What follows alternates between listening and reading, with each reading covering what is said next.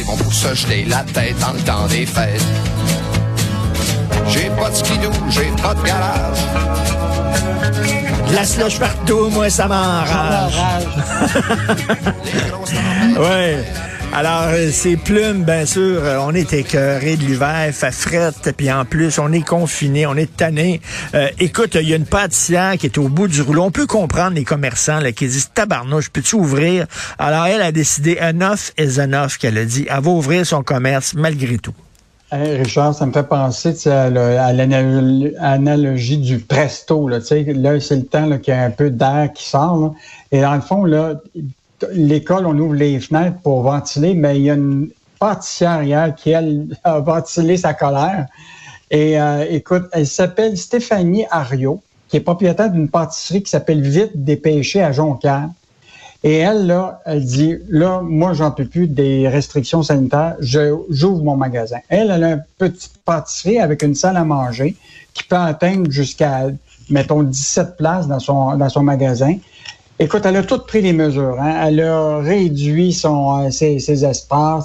Elle s'est occupée de tout l'aspect sanitaire, tout ça. Puis elle dit, depuis le 31 décembre, tout est fermé. Elle dit, ça marche pas. Elle ouvre son magasin. Et euh, hier, ce qui est fascinant, c'est que la Sûreté du Québec est venue pour euh, la rencontrer et évidemment fermer la, boutique ou la, petite pâtisserie. et elle a l'intention, on lui a parlé ce matin, elle a l'intention d'encore d'ouvrir. Et euh, juste te dire, Richard, moi, je, parle à beaucoup de monde dans le monde euh, économique. On parle beaucoup à des représentants d'associations puis tout ça, mais c'est la première fois que je vois vraiment une colère qui est vraiment articulée. Tu comprends-tu? Elle parlait de son cœur. Puis, euh, puis elle a dit, moi, c'est pas moi qui ai créé le problème du virus. C'est pas le problème des, des, des hôpitaux, là. Écoute, c'est plus de 20 ans. Il dit, on peut pas mettre une économie à terre tout le temps comme ça. Elle dit, ce que ça fait, c'est que ça profite aux grandes multinationales comme McDo, puis toutes nous autres, les petites boutiques, on, on y perd notre, euh, notre, chemise. Donc, euh, elle a vraiment, euh, vraiment sorti de sa colère. Puis imagine-toi, déjà, elle était en production ce matin, puis presque toutes ses, ses pâtisseries, tout ça, sont déjà toutes vendues. Ah, mais moi, je suis sûr qu'il y a plein de gens qui vont aller l'encourager, c'est sûr et certain. Ça va faire boule de neige, là, pour prendre une métaphore hivernale. Puis en fait, son comportement a été un peu dénoncé hier par François Legault qui disait que oh, ça fait juste partie d'une minorité. Elle dit avec les retours d'appel que j'ai eu hier, je pense pas que je suis une petite minorité. Elle dit j'ai jamais vu ça autant de monde m'appeler. Elle, elle s'attendait probablement pas à cette vague-là, mais probablement que c'est une, ce qu'on appelle la, les majorités silencieuses qui se qui sort avec ce visage-là d'une pâtissière qui, en fait, qui est rendu au bout du rouleau.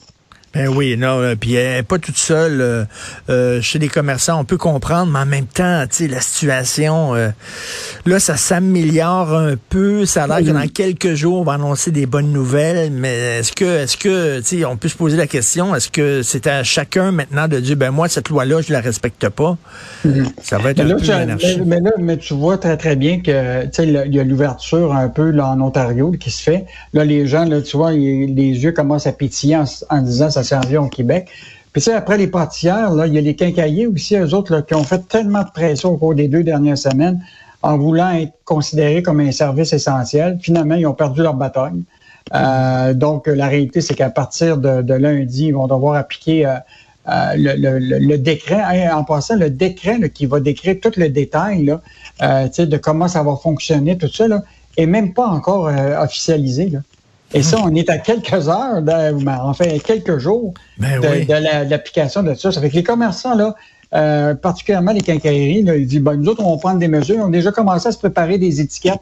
Euh, tu regarderas ça dans le journal ce matin, où ce que sur les portes, il va y avoir la superficie de vente. Parce que je te rappelle que les magasins de 1500 mètres carrés et plus, c'est eux autres qui vont devoir exiger le, passeport vaccinal. Mais tu sais, dans les quincailleries, tu as différentes surfaces. Tu en as des grandes, tu en as des plus petites. Ben oui.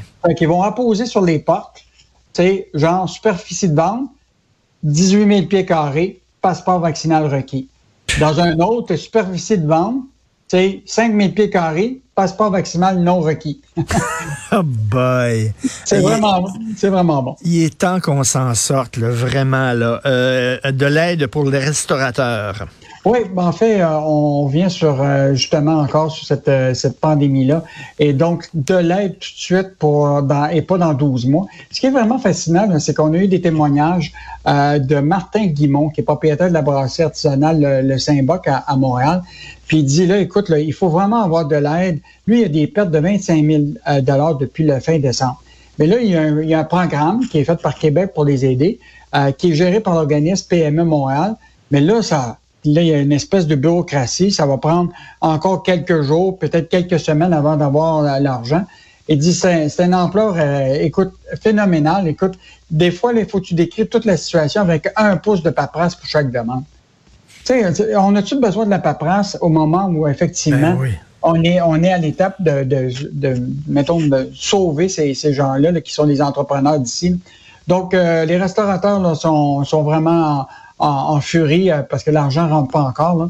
Et donc, euh, souhaitons que le gouvernement et particulièrement l'organisme PME Montréal euh, se, se grouille pour s'assurer que ces, ces, ces restaurants-là ont l'argent qui est, qui, ont besoin pour survivre. C'est fou.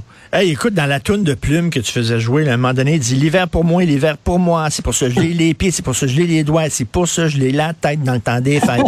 et parlant, parlant de ça, je l'ai la tête, j'ai vu passer une nouvelle. Euh, et, la SQDC, il devait avoir une succursale, la SQDC à Outremont.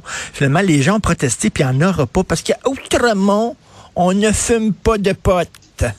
Non, non, non, ça n'arrive pas autrement. Ben non. Non, non. On boit du vin cher, mais on fait, on fume du pot, mais on, va l'acheter à Maison Maisonneuve. Mettons, on descend en auto, on va l'acheter là, puis on revient le fumer dans notre terrasse. Écoute, ça m'a fait beaucoup rire, ça. Euh, qu'est-ce qu'on va pouvoir lire dans la section argent euh, ce week-end? Donc, euh, Michel Girard va revenir demain. Tu sais, on a parlé beaucoup d'inflation.